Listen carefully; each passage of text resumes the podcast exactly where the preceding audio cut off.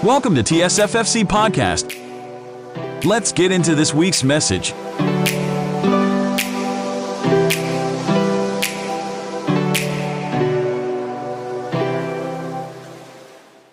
Praise the Lord. Isang mapagpalang umaga po sa ating lahat. Minsan pa po, palakpakan po natin ang ating Panginoon. Hallelujah. Praise the Lord. So, magandang umaga po sa ating lahat muli. At ah, kayo po ba'y nagagalak na magkakasama po ulit tayo dito sa bahay sambahan ng ating Panginoon? Amen. Tingnan po natin ang ating mga katabi at sabihin po natin, I love you with the love of the Lord. Amen. Praise God. Hallelujah. It is really a great honor and privilege po na tayo po ay nasa bahay sambahan ng ating Panginoon. Sabi po ng Psalm 133 verse 1, How good and how pleasant it is for bro- brethren to dwell together in unity. Praise God. At ah, muli po sa oras na ito ay papaalala lang po natin na ang atin pong tema sa taong ito is Grow in the Lord. Sabihin nga po natin, Grow in the Lord. Ayan, lumago sa ating Panginoon. Spiritual growth, becoming like Christ. Ang ganda po ng inawit natin kanina, Jesus be revealed. ba? Inaano natin, ah, pinapanalangin natin, dinideclare natin na Lord, ma-reveal ka sa buhay ko. Lord, magpakilala ka sa akin sa mas malalim na kaparaanan. God is able. Ang ganda ho ng mga inawit natin kanina.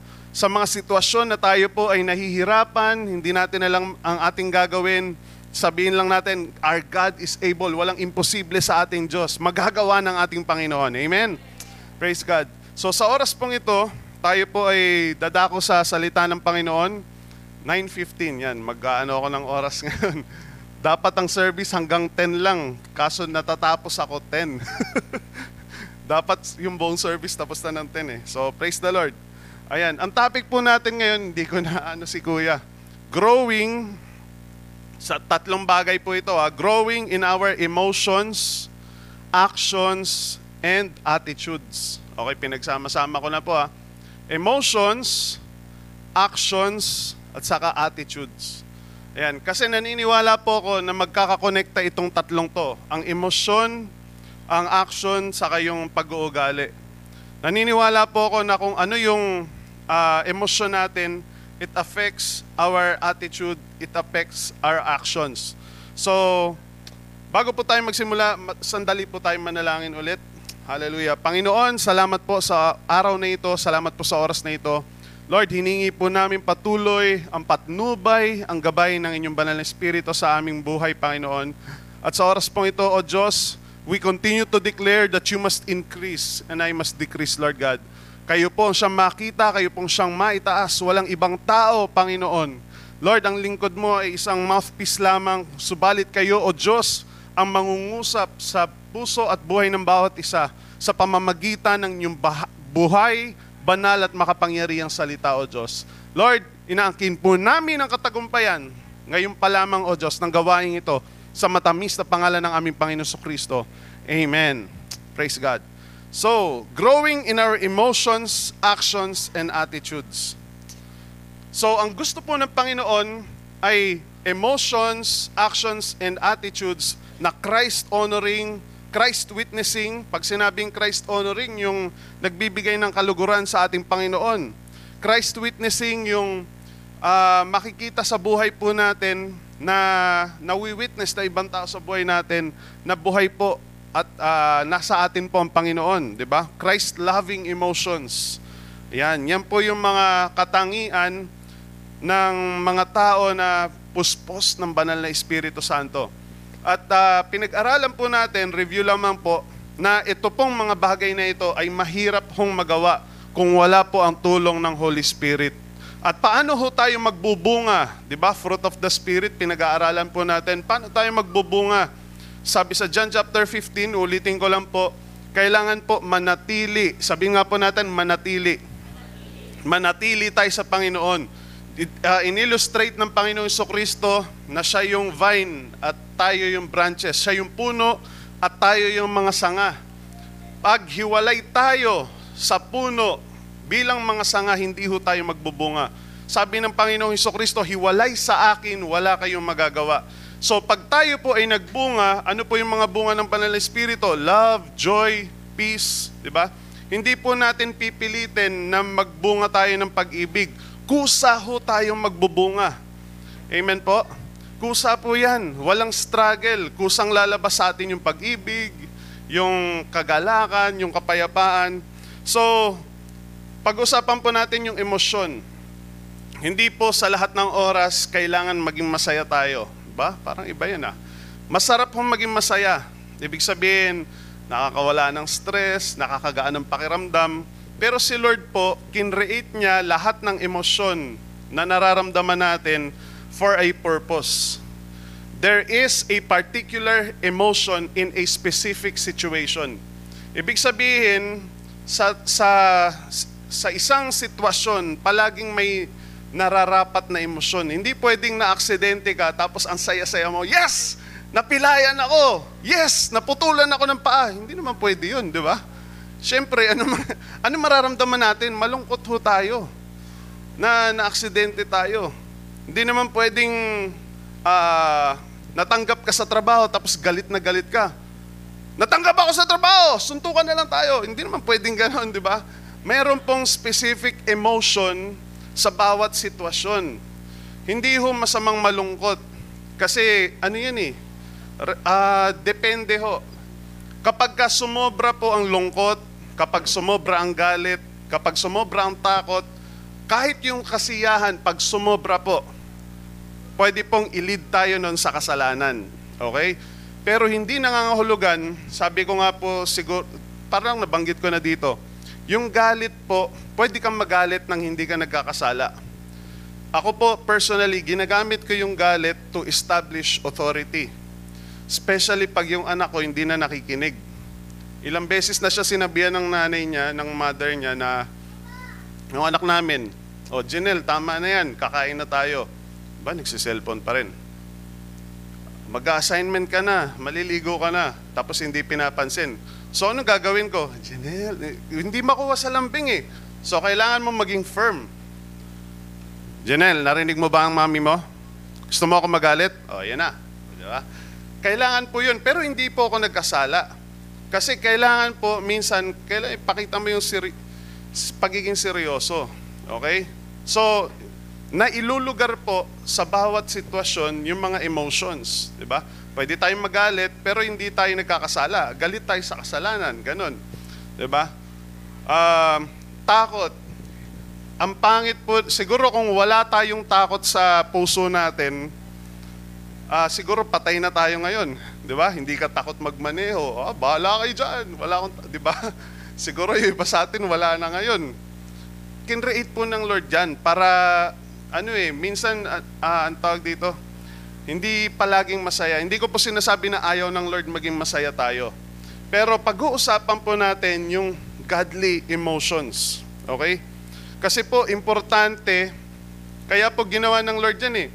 Kasi minsan, pagka wala ho tayong kalungkutan na nararamdaman, akala natin okay ang lahat. Di ba? Kailangan iparamdam sa atin ng Lord na parang kailangan malungkot ka sa sitwasyon. Kasi pagka, minsan nagiging manhid po ang tao. So, inaalaw ng Lord iparamdam yung mga emosyon na yan. Alright? Pero, never let your highs or get you too high or your lows to get you too low. Pag sobrang taas po, sabi ko kanina, pag sobrang taas ng emosyon, pwede tayong mawala sa control. Pag masyado namang mababa, ganun din. Di ba? Pwede tayong ma-depress. God designs your emotions to be gauges and not guides. Hindi po dapat uh, nagiging, yung emosyon, hindi po tayo kinokontrol Panukat lang po yan, panukat. Okay, sabihin nga po natin panukat. 'Di ba sa sa sasakyan merong gauge kung uh, gaano ka nakabilis. Kapag ka ang nanay po masaya dahil yung anak niya naging successful, mahal niya yung anak niya o hindi? Mahal, 'di ba? Paano pag yung anak nakagawa ng kasalanan, nagalit yung magulang, nagalit yung nanay, mahal ng nanay yung anak o hindi? O, 'di ba? Hindi porket nagbago yung emosyon, nagbago na rin yung, yung pagmamahal. Hindi po siya guide na mahal kita ngayon, pero kanina hindi kita mahal. Hindi po ganun. ba? Hindi porket masaya tayo ngayon, um, mahal natin ang isa't isa, tapos nagkatampuhan tayo, hindi na natin mahal ang isa't isa. So, hindi po siya yung pinaka-guide natin. Panukat po siya. Ibig sabihin, kung masaya tayo, maayos, tapos bigla tayong nagalit, ibig sabihin, meron tayong dapat itama. Baka merong something na mali. So, yung emotion po, wag nating hayaan na ito po yung uh, mag-control sa atin, sa family natin, sa business natin, sa trabaho po natin. 'Di ba? Kasi po, ito po ay panukat lamang. Ayan. So, the pattern of your emotions will give you a reading on where your hope is because you are wired to what you believe and value. Ang emotion po natin will give us a reading kung nasaan po ang pag-asa natin. Ayan. Nasa intro pa lang po ako. Pero huwag kayong mag-alala, mata- matatapos natin ito ng maayos nag intro pa lang ako. Yung emotion po natin, si, gamitin po nating sukatan kung nasaan yung pag-asa natin. Kasi baka mamaya, uh, pansinin nyo po, pagka ano eh, makakaramdam tayo eh. Parang natatakot tayo, kunwari may nabalitaan tayo, tataas ang presyo ng gasolina, magtataas ang tuition fee. 'Di ba? So, matatakot tayo. Tapos, uh, uh, nag-preach, nag-preach si pastor na hindi tayo pababayaan ng Diyos, pero takot pa rin tayo. Tapos dumating yung pinsa natin galing abroad, sabi, pa, uh, alam natin may pera. Tapos parang doon tayo hindi natakot. Parang may mali. Kasi nakinig ako sa preaching, natakot ako, pero Nung nandyan yung pinsan ko na mayaman, parang doon ako naging stable, parang doon ako naging kampante. So, kung nasaan po yung hope natin, baka mamaya ang hope po natin wala na sa Lord, di ba? So, ginagamit ng Lord yung emosyon para po i-check tayo. Amen po? Kasi minsan, mas kumpiyansa pa tayo kay Bombay kaysa sa Lord. Di ba? Pagka kailangan natin ng pera, sinong unang lalapitan natin? Si Bombay, hindi si Lord. So, nasaan po ang hope natin? Ito pong message na ito, it is a reflection. Kailangan mag-reflect po tayo sa ating sarili. Ayaw po ng Lord na lalabas tayo na, anong tawag dito? Ayaw ng Lord na lalabas tayo dito sa lugar na to na wala pong nangyari sa atin. So, i-reflect po natin, Lord, uh, lately, ito yung nararamdaman ko eh parang ang ang sense of security. Tandaan niyo po, lahat po tayo merong sense of security. Amen po ba? Amen. Amen po? Ba? Ang sense of security ng iba, yung trabaho nila. Malamang, ah, dyan tayo kumikita eh, sa trabaho. Yung iba naman sa negosyo. So, ito po. Kapag ka masyado na tayong naging attached dun sa trabaho natin, kailangan po lagi nating nilalagay si Lord sa top. Sabi nga po natin sa top. 'Di ba? On top of our business, on top of our jobs. Lord, ikaw ang nagbigay ng trabahong ito. Lord, ikaw ang nagbigay ng negosyong ito. Hindi po sa lahat ng oras kumikita ng malaki ang negosyo. Hindi po sa lahat ng oras uh, maganda ang trabaho. Amen po.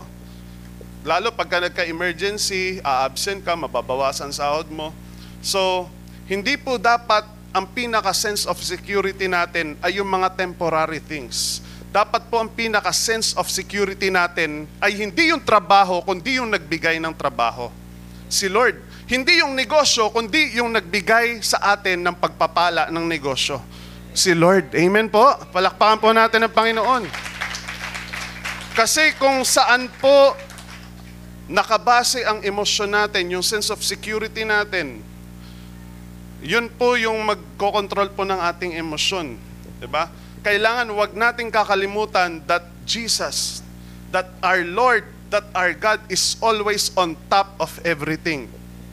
Amen po? Kung ang karelasyon natin, ang asawa natin, kung ang, di ba, Katulad namin, namatayan kami ng father. kung siya yung pinaka ano namin, sandiga namin, tapos nawala na siya, wala na rin kami. 'Di ba? Pero alam po natin that it is always God on top of our families. Although masakit, pero kinakaya, pero tumatatag, nagtatagumpay. Bakit po? Kasi although nawala na siya, pero si Lord pa rin ang ating kalakasan. Si Lord pa rin ang ating refuge. Si Lord pa rin ang ating comfort. Amen po? Sige po, palakpakan natin si Lord. So, emotions. Dapat po ang sense of security natin palagi ay si Lord. Lord, you are my refuge. Kaya nga si David, eh, basahin niyo sa Book of Psalms. Hinahabol siya ng mga kaaway, may mga gustong pumatay sa kanya, 'di ba? Kung ang kingdom yung kanyang pinaka sense of security, 'di ba? Ah, wala na. Malayo na siya sa kingdom eh, lumayo na siya. Pero dahil alam niya na si Lord yung pinaka refuge niya, pinaalala sa kanya ni Lord eh kasi si David po nakalimot sa Lord. Ah, humingi pa nga siya ng sorry sa Lord sa 2 Samuel chapter 24. Kasi masyado siyang dumepende sa kanyang army. Nagkasala siya sa Panginoon. Kasi minsan gusto ng Lord tanggalin yung sense of security natin. Parang yayanigin, isi-shake ng Lord. Ah, masyado ka nang dependent sa ano mo, ah, trabaho mo, ah, sa negosyo mo. Medyo i-shake ko nga ng konti para maalala mo ako. Minsan ganun eh. Diba? So, hindi po nangangahulugan na ano, pero tinuturuan lang tayo ng Lord na umasa talaga sa Kanya. On top of everything. Sabi nga po natin, on top of everything. 'Di ba? Hindi naman sa hindi naman araw-araw maraming kliyente. May mga time kulang sa kliyente, 'di ba? So, Jesus on top of everything. Amen. Ayan. So, they reveal your heart's heart loves what what your heart loves, trusts and fears. Pleasure is the measure of your treasure. Ah? Pleasure is the measure of your treasure. Alam niyo po sa ano, although iba ang context nito, pero halos related. Sa Matthew chapter 6, verse 21. Kasi bago yan, sabi doon, uh, yung in, dapat nag store tayo ng kayamanan sa langit. Kasi dito sa lupa, uh, nabubulok yung ano natin, treasure, 'di ba? Kaya sa, sa langit kayo mag-store. Pero sabi po, tapos pag tinuloy-tuloy niyo yan, sabi po sa Matthew chapter 6 verse 21, For where your treasure is, there your heart will be also. 'Di ba? The pleasure uh, the mesh ano, ano yun? Sorry. The pleasure is the measure of your treasure. Kung saan ka naliligayahan, andun yung kayamanan mo. Tama po ba? Naniniwala po ba kayo doon? Alam mo yung hindi ka na makapaghintay pag Sunday. Kasi para sa iyo isang kayamanan yung gawain ng Panginoon. Di ba? Hindi ka, hindi ka manghihinayang na nagsara ka ng tindahan. Kasi mas mas mahal eh. Mas mahal mo yung Panginoon. Mas matimbang si Lord. Mas, na, mas nasasayahan ka na magbigay ng oras sa Diyos. Diba? The pleasure, pleasure is the measure of your treasure. Kahit sabihin ng tao, nagsasayang ka lang ng panahon dyan. Hindi. Masaya ako dito eh. Diba? Pansinin niyo po nung nagliligawan pa lang, di ba? Kahit na lagpas na ng kalahating araw, kung pwede nga lang, 24 hours a day, makasama natin yung minamahal natin. Hindi tayo nagbibilang ng oras, hindi tayo nangihinayang sa oras. Because doon tayo nagagalak, doon yung pleasure natin. Kasi yun yung treasure natin. Amen?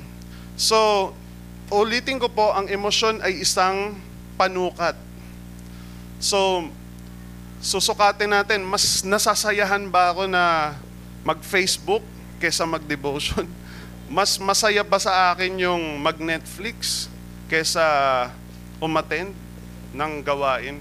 So parang pag masya, mas masaya ka, mas masaya tayo sa mga bagay sa mundo kaysa sa Panginoon, kailangan i-reflect po natin, kailangan sukatin natin. Parang, Lord, salamat sa panukat na binigay mo sa akin. Mukhang may kailangan ako i-surrender sa iyo. May kailangan akong itama sa puso ko. Lord, tulungan mo ko, di ba? So doon po tayo hihingi ng tulong sa Lord kasi nami-measure po natin kung nasaan yung kaligayahan natin. Baka mamaya nasa maling ano na, maling kaligayahan. So, and when we are filled with the Spirit, our truth-based and truly healthy emotions are focused on the astonishing wonder of the person and work of Jesus. Hallelujah. So, importante po na ma-manage natin ang emotion. Bibilisan ko lang po itong papasadahan ko ulit ng konti, yung fruit of the Spirit in relation to our emotion. Hatiin ko na lang sa tatlo. So, emotion, dun sa unang tatlo, love, joy, and peace. Okay, paano yung love? Sa Acts chapter 7, verses 54 to 60, hindi ko na po babasahin para mabilis tayo. Acts chapter 7, 54 to 60, ito po yung istorya ni Stephen. Ayan, si Steve, Steve ka, kuya, di ba? Pero Stephen ba yung, ano mo, pinakapangalan? Ah, Steve lang, okay. Stephen, si Esteban sa Tagalog, sa mga gawa, sa Tagalog, mga gawa, chapter 7, verses 54 to 60. Si Stephen po kasi ay puspos ng banal na Espiritu Santo. Sabihin nga po natin, puspos.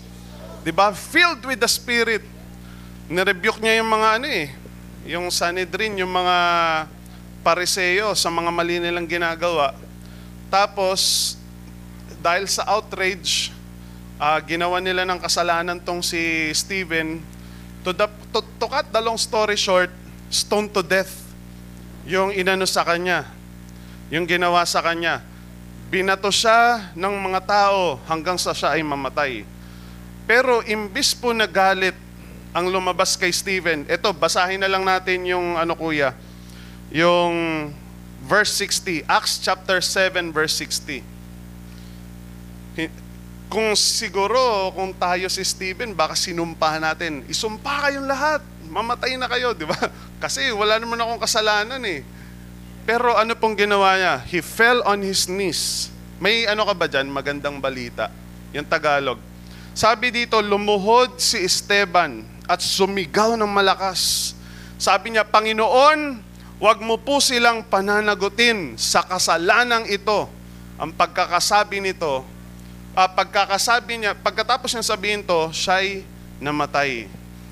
ba? sumigaw siya ng malakas na prayer para marinig din ng mga tao. Hindi niya ho sinumpa, parang si Jesus, Father, forgive them for they do not know what they do. Diba? Tayo po may tendency na pagka na-feel natin na inabuso tayo or inapi tayo, ba, sana sumpain ka, sana maaksidente. Di, di ba mga ganun? Di ba? Pero si Stephen po, because of the spirit of love, na puspos po siya ng banal na Espiritu Santo, Imbis na isumpa niya yung mga tao, sabi niya, Lord, wag mo po silang pananagutin sa mga kasalanan ginawa nila. Sa kasalanan nilang to. ba? Diba? Grabe po yung ano, pag naranasan kasi natin yung love ng Lord. Kahapon po nung nagba-Bible study kami sa Novaliches, where, uh, pinag-usapan po namin yung ministry. Sabi ko, alam niyo ba, uh, hindi tayo tinawag ng Lord dahil qualified tayo ang papangit nga ng mga nakaraan natin eh. Pero si Lord, kahit yung pinakamasamang kriminal, kaya niyang baguhin at gamitin para sa Panginoon. Huwag niyo sabihin, sabi ko sa kanila, sinasabi ko rin sa inyo, huwag niyo sabihin na pangit yung nakaraan ninyo, pangit ang buhay ninyo, sira ang buhay ninyo. Kasi si Lord, hindi niya hinahanap, hindi niya tinatawag yung magagaling.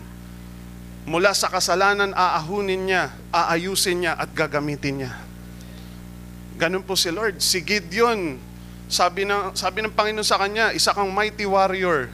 Pero ang tingin sa kanya ng mga tao, mahina yung, sila yung pinakamahina sa, sa tribo, yung pamilya nila. Pero bakit siya yung pinili? 'Di ba? So, kasi pag naramdaman po natin, naranasan natin yung pag-ibig ng Lord, hindi ho pwedeng hindi rin natin ano eh, ibigay yung pag-ibig na yon sa Panginoon. Amen po. So si ano po, si Esteban, hindi po paghihiganti, hindi po galit ang lumabas sa kanyang bibig. Ang kanyang ang lumabas sa kanyang bibig ay pag-ibig mula sa Panginoon, pagpapatawad. Bakit po siya na bakit niya nakayanang magpatawad? Dahil siya po ay puspos ng banal na Espiritu. I hope and pray na ito po yung dalangin natin araw-araw. Ito yung hinihingi natin sa araw-araw. Lord, puspusin mo po ako. Lord, palutin mo ako ng iyong Espiritu. 'Di ba? Kasi yung mahirap eh. Kung tayo lang, madaling magalit. Pero kung tayo po, nasa atin ang Holy Spirit, kaya po nating mag-produce ng pag-ibig sa mga sitwasyon na hindi kaibig-ibig. Amen po ba? Palakpakan po natin si Lord. Love, joy. Sa joy po, sa Philippians chapter 4, verse 4, be- very common na verse, sabi ni Apos- Apostle Paul, Rejoice in the Lord always. Again, I will say it, rejoice. Ang kanya pong emosyon ng pagiging, ah, ng pagkakaroon ng kagalakan ay hindi po dahil sa sitwasyon. Normal sa tao na maging masaya pagka maganda ang sitwasyon. Pero si Apostle Paul po ay nagsabi, magala kayo. Pero nasaan po siya nung panahon na yan? Pag binasa niyo yung buong Philippians, nasa bilangguan po siya niyan. Nakakandado pa nga siya eh. Iba yung nakakulong ka lang, kesa yung nakakulong ka na, nakakandado ka pa. Di ba? Pero ang sabi niya, mga kapatid, sa Philippians, magala kayo. Di ba? Hindi ho ang object po, tandaan po natin, sa ating emosyon, meron tayong object. Ang kanyang object ay hindi yung kanyang sitwasyon. Ang object ng kanyang kagalakan ay si Jesus Christ. Amen? Hindi po yung masamang sitwasyon, hindi yung pangit na sitwasyon, kundi ang Panginoon. Because He knows that our God is sovereign. Alam niya na ang Diyos ay makapangyarihan. Alam niya na ang Diyos ay may layunin. Hallelujah. Masaya siya, hindi dahil nakakulong siya, masaya siya sa Panginoon. Hindi ho tayo dapat maging masaya dahil sa pera lang. Yes, masaya po na pinagpapala tayo ng Panginoon. Pero maging masaya tayo because God is in control of every situation. Masaya po tayo na may trabaho tayo, pero paano pag nawala yung trabaho, di ba? Masaya tayo dahil sa Panginoon. Rejoice in the Lord. Ang Philippians po, maiksi lang po yan na book, na, na letter na sinulat ni, ano, ni Paul. Kasi kung hindi ako nagkakamali, hindi niya pa na-meet personally itong mga taong to. Nakarinig lang siya ng balita tungkol sa sa ano sa leader ng Philippians, sa church ng Philippians. Tapos kinukwento lang. So, nag encourage siya, kaya maiksi lang yung sulat niya sa Philippians. Pero ang ganda ng mga sinulat niya. ba? Rejoice. Hallelujah. Praise God. Pagka ang isang Kristiyano po ay naging masaya, kahit mahirap, di ba? Ibig sabihin, ano, maganda po yung attitude natin, maganda yung pananaw natin, maganda yung object po natin. Amen po? Hallelujah. Hindi po porket, ano, may mga tao kasi na naalala ko, may kinuwento po yung isang pastor na negosyante, gusto na mag-suicide kasi isa na lang daw yung helicopter niya, saka tatlo na lang yung sasakyan niya. Di ba? Eh dati daw, ang dami-dami. Iba talaga o pagka yung puso, yung kagalakan na sa material na bagay. Nakakita na po ako ng mga walang-wala pero sobrang kagalakan dahil sa Panginoon. Kasi po yung matagpuan lang natin ng Panginoon ay isa na pong malaking kayamanan.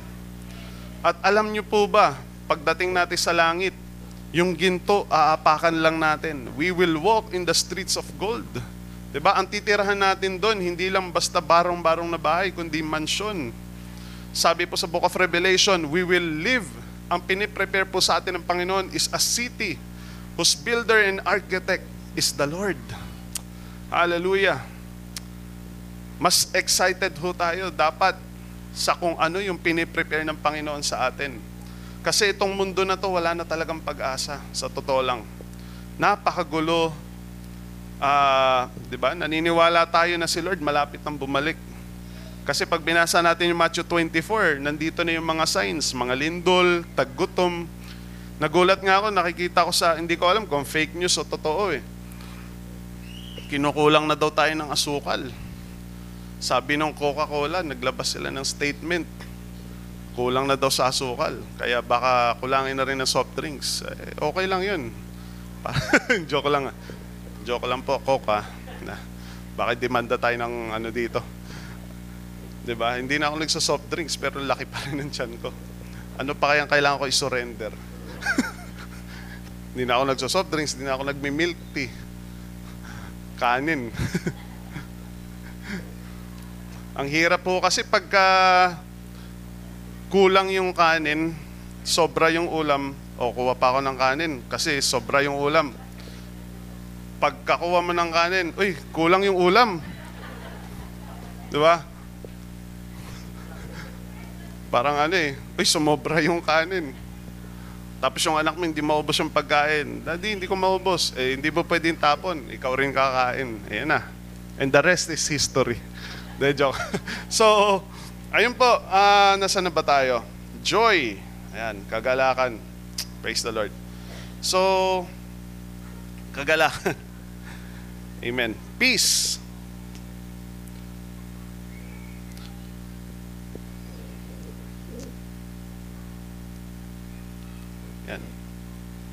Si Jesus po, alam niya na walang control yung bagyo. Sa John chapter, ah, Matthew chapter 8, verse 24, natutulog lang si Jesus habang bumabagyo. Kasi alam ni Lord eh, ah, hindi, pa, hindi dito matatapos yung mission ko. Ang alam ng Lord, gagawin siyang sacrifice. 'di ba?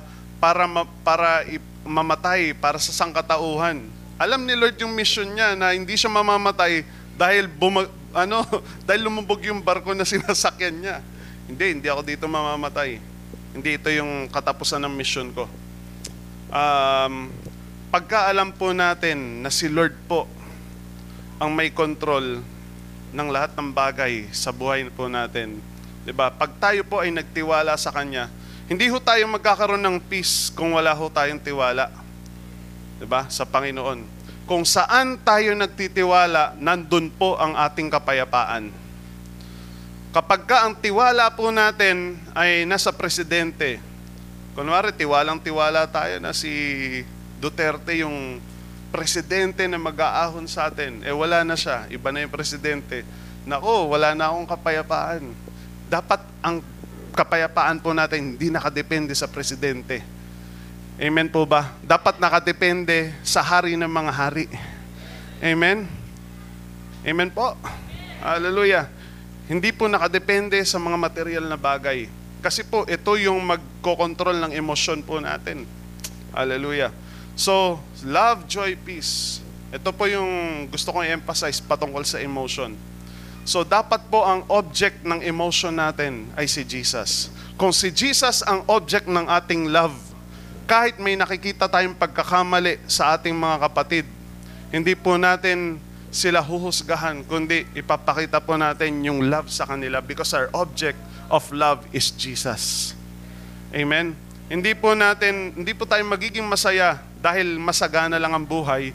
Masaya tayo dahil nakilala po natin at meron tayong relasyon sa Panginoon. He is our object of joy. He is our object of peace. Amen?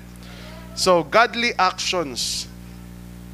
Sabi sa Matthew chapter 5, ano yung mga actions? Ano yung susunod doon? Yung faith, uh, patience, goodness, kindness. Di ba? Sabi sa Matthew chapter 5, sa Tagalog natin basahin kuya. Matthew chapter 5, 38 to 41. Babasahin ko na lang.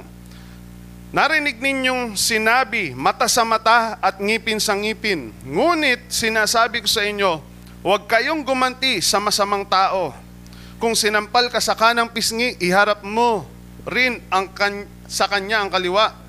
Kung isakdal kanino man upang makuha ang iyong damit, ibigay mo ito sa kanya, pati ang iyong balabal. 41, kung pilitin ka ng isang kawal na pasanin ang kanyang dala ng isang milya, pasanin mo ng dalawang milya. Ang sabi po dito, extend. I-extend natin yung ating patience. Hindi ho sinabi dito na hindi ho sinabi dito na ano, kasi yung iba ginawa tong literal eh. Pag sinampal ka sa kanan, pasampal mo rin yung kaliwa. ba? Kaya nung naging born again, imbis na isa lang ang black eye, naging dalawa na. Mula nung naging born again ako, dalawa na black eye ko. Bakit? Kasi sabi sa Bible, pag sinampal ka sa kanan, pasampal mo rin yung kaliwa. Hindi yung ganun yung meaning nun. Big sabihin, i-extend mo lang ang iyong pasensya. ba? Hindi yung sinabi dito na magpaabuso ka ng hanggang sa nang walang katapusan. Extend lang. Extend mo yung kaliwa. Pagka ito yung iniingi sa'yo, bigay mo pati balabal mo. 'Di ba? So, yun yung ano, uh, nais ng Panginoon. Mata, sabi ng iba, mata sa mata, ngipin sa ngipin. Ibig sabihin, kung ginantihan ka ng masama, gantihan mo rin ng masama. Pero hindi po ganun ang tinuturo ng Panginoon. Amen? Godly actions. Sa godly actions po, sa Matthew chapter 6 verse 1 to 4, sabi dito, pag-ingatan ninyong hindi pakitang tao ang pagtupad ninyo sa tungkulin sa Diyos. Kapag ganyan ang ginawa ninyo, wala kayong matatamong gandimpala, buhat sa inyong amang nasa langit. Kaya pag nagbigay kayo ng limos, wag kayong mag, wag niyong ipag-ingay gaya ng ginagawa ng mga mapagkunwari sa mga sinagoga. So, sabi dito, pagka nagbibigay tayo, godly actions, 'di ba? Pagdating sa patience, pagdating sa pagbibigay, pagpapakita po ng uh, mabubuting bagay, hindi ho pakitang tao. Sometimes the action is good, but the intention is not. Ang godly actions po, merong magandang motibo. Ang godly actions po ay merong magandang intensyon. At ang intensyon niya at ang motibo niya ay hindi para sa kanyang sarili, kundi para sa ikaluluwalhati ng Panginoon. Ang godly actions po, ganun palagi hindi para magpapogi, hindi para magpaganda, kundi para parangalan ang Diyos. Magbibigay ako, gagawin ko to para si Lord ang mag-glorify. Yun po ang godly actions. ba? So, if we are filled with the Spirit, gagawa ho tayo hindi para mapapurihan tayo, kundi para mapapurihan ng Diyos. Amen? Hallelujah. Godly attitudes. Malapit na tayo matapos. Ayan. What we believe fuels how we behave. Ang attitude po ay makakaapekto sa behavior. Okay? Sabi nila, para malaman mo ang totoong ugali ng isang tao, panoorin mo siyang mag-basketball at obserbahan mo siyang magmaneho. Ayan, dyan daw lalabas ang tunay na ugali. Alam niyo po ba sa driving, 'di ba sabi nila, ang driver's license is not is a privilege, not a right. 'Di ba? Narinig niyo na po ba 'yon sa mga driver? Ang pagda-drive daw po, ang mabigyan ka ng lisensya ay hindi, anong tawag dito? Ay isang pribilehiyo at hindi karapatan. Kasi hindi po lahat nabibigyan ng lisensya. Pagka wala kang paningin, hindi ka bibigyan ng lisensya para mag-drive. Nakakita na kayo ng bulag tapos may driver's license? Wala, di ba? Isa po yung privilege. Ito po yung challenge ko sa ating lahat. Hindi lang po sa driver, sa lahat po. Na ituring natin ang lahat ng bagay na privilege. Kasi po, ang kabaliktaran ng privilege is right, entitlement. Kapag ka sinabi nating entitlement, kunwari ako, sinabi kong entitled ako, Matagal na ako sa church, kaya dapat lang patayuin ako. Ah, di ba mga ganon? Entitled ka. Bakit? Kasi matagal ka na. Pero hindi dapat ganon. Dapat we always feel privileged. Lord, pinatayo ako dito, hindi dahil magaling ako, kundi dahil sa biyaya mo. Di ba?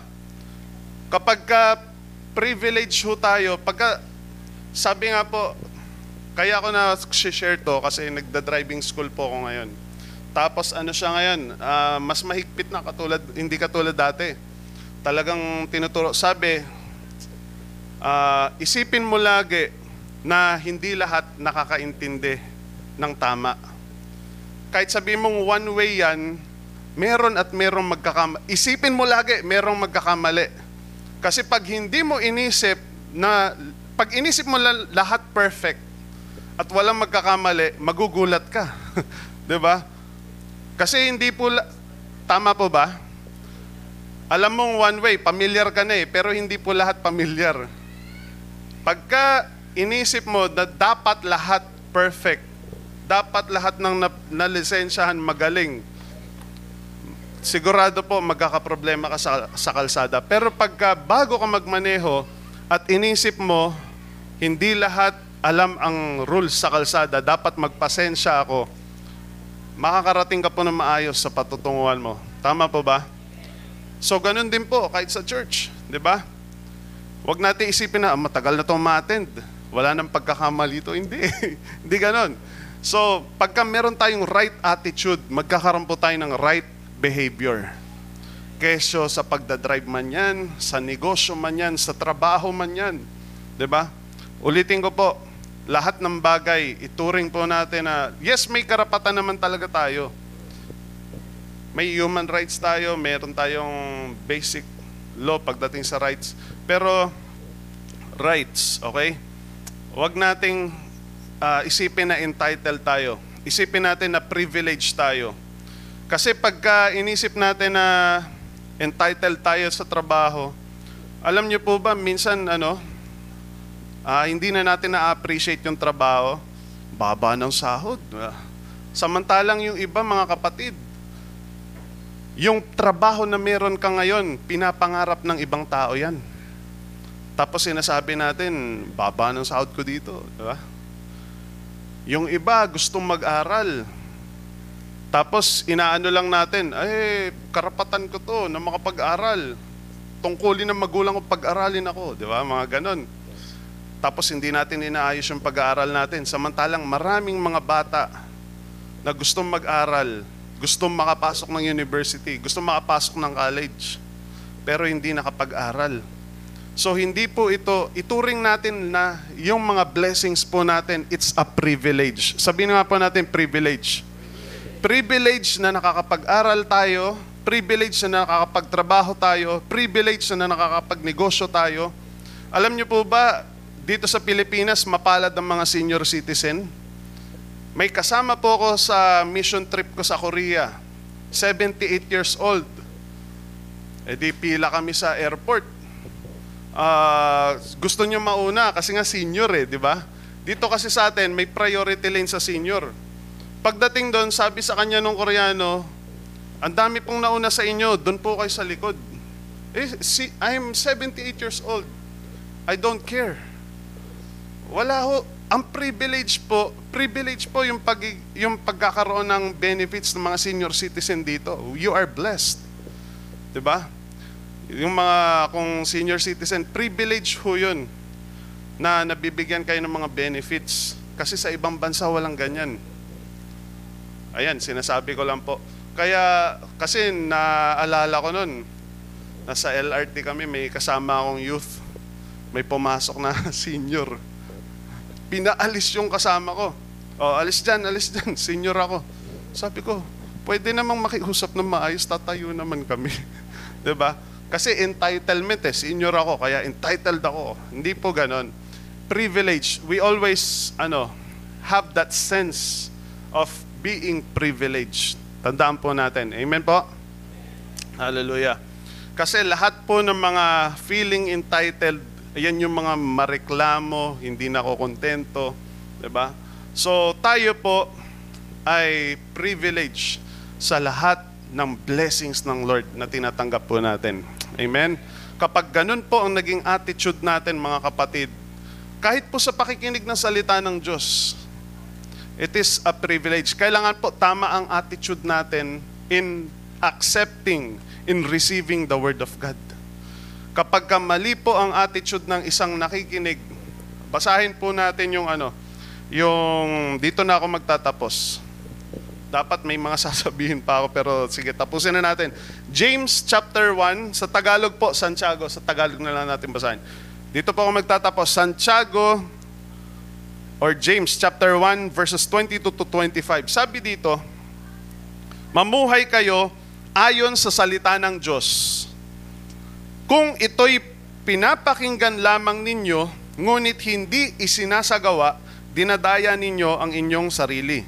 Verse 23, sapagkat ang nakikinig ng salita, ngunit hindi sumusunod dito, ay katulad ng isang taong tumitingin sa salamin at pagkatapos makita ang sarili ay umaalis at kinakalimutan ang kanyang anyo. Ang taong nagsasaliksik at nagpapatuloy, sabihin nga po natin nagsasaliksik. Sabihin po natin nagpapatuloy. Dalawang bagay po yan ha. Pagkatapos daw makinig ng salita ng Diyos, importante na nagsasaliksik at nagpapatuloy. Amen? Sabi mo sa katabi mo, nagpapatuloy. ba? Nagpapatuloy sa pagsunod sa kautosang ganap na nagpapalaya sa tao ang pagpapalain. Sino po ditong gustong pagpalain ng Diyos?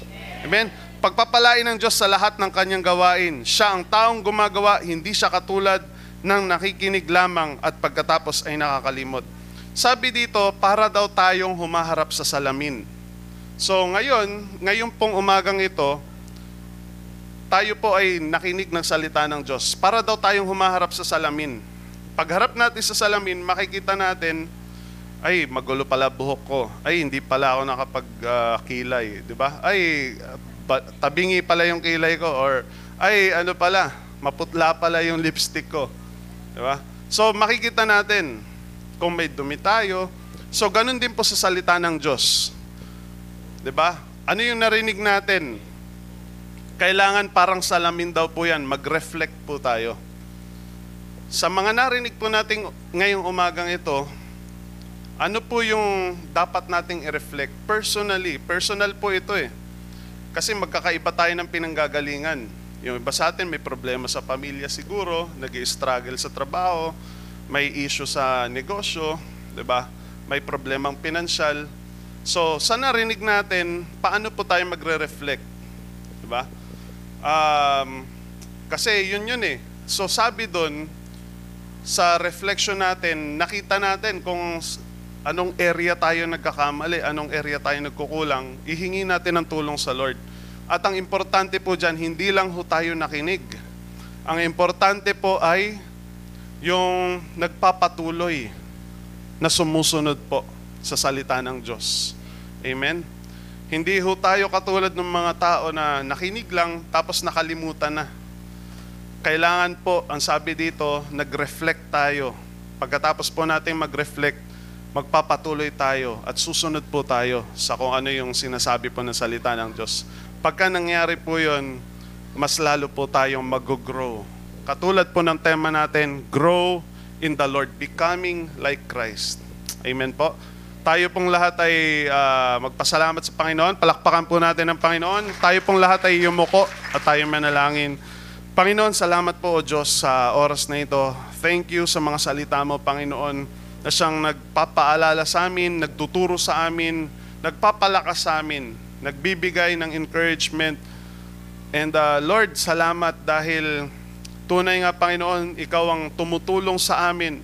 Hindi lamang para saliksikin kami, kundi para uh, palakasin kami, O Diyos, para i-enable kami na matupad ang mga narinig namin sa aming mga buhay, Panginoon.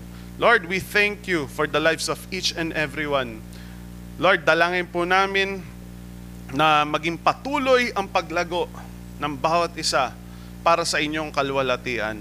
Pinupuri ka namin, dinadakila ka namin at sinasamba sa matamis na pangalan ng aming Panginoon Kristo. Amen. Praise God.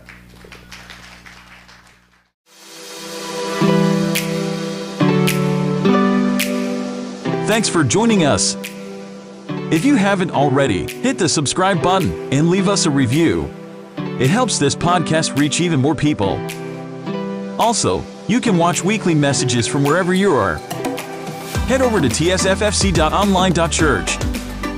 And a special thanks who give generously to help us produce weekly content like this. God bless you, and we'll see you next week.